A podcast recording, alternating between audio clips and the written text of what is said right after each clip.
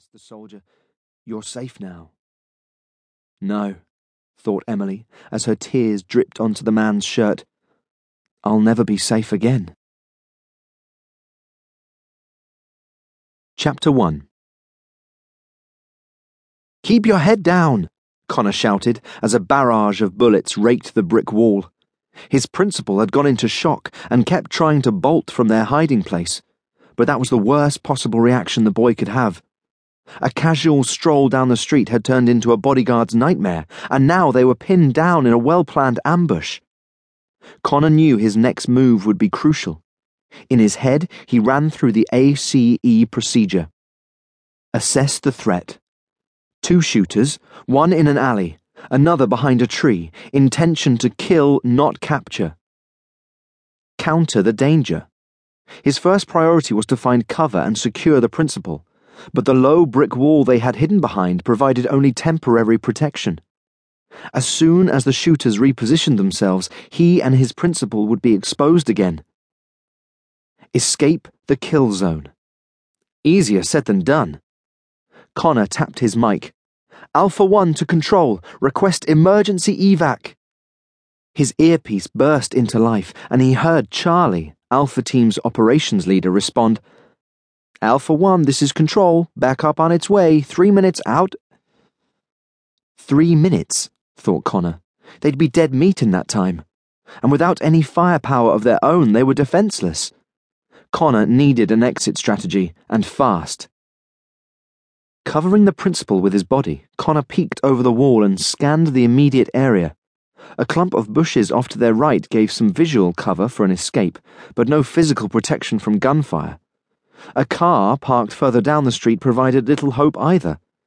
He was fourteen years old and had no idea how to drive, let alone how to hotwire a car.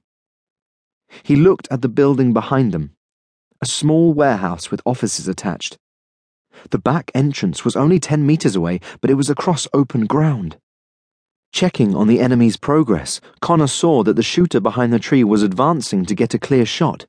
He had no choice but to risk it. "Move!" he growled, seizing his principal by the arm and sprinting towards the warehouse. Keeping his body close, Connor shielded the boy as the enemy opened fire. Bullets whizzed past. One almost clipped his ear. Their feet pounded across the tarmac and, whether through speed or pure luck, they made it to the entrance unharmed. Connor yanked on the handle. "No!" he cried, tugging furiously at the locked doors. He spun round. They were now sitting ducks. Connor shoved his principal into the shelter of a large wheeled refuse bin. The boy tried to run on, crying, "I don't want to die!" "Stay down!" Connor ordered, forcibly pushing him to the ground. Then, through clenched teeth, he added, "Amir, you're not making this any easier for me." "Sorry," replied his friend, offering a flash of a grin from behind his safety goggles, "but I'm supposed to be a panicking principal." "Well, panic less," Connor pleaded, as several bullets thudded into the metal bin. Amir flinched and covered his head with his arms. "A bit difficult under the circumstances, don't you think?"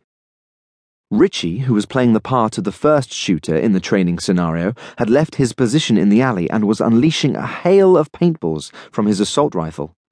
So too was Ling, the other shooter, who by now had reached the far end of the low wall. If either of them managed to hit Amir with even a single paintball, Connor would instantly fail the exercise.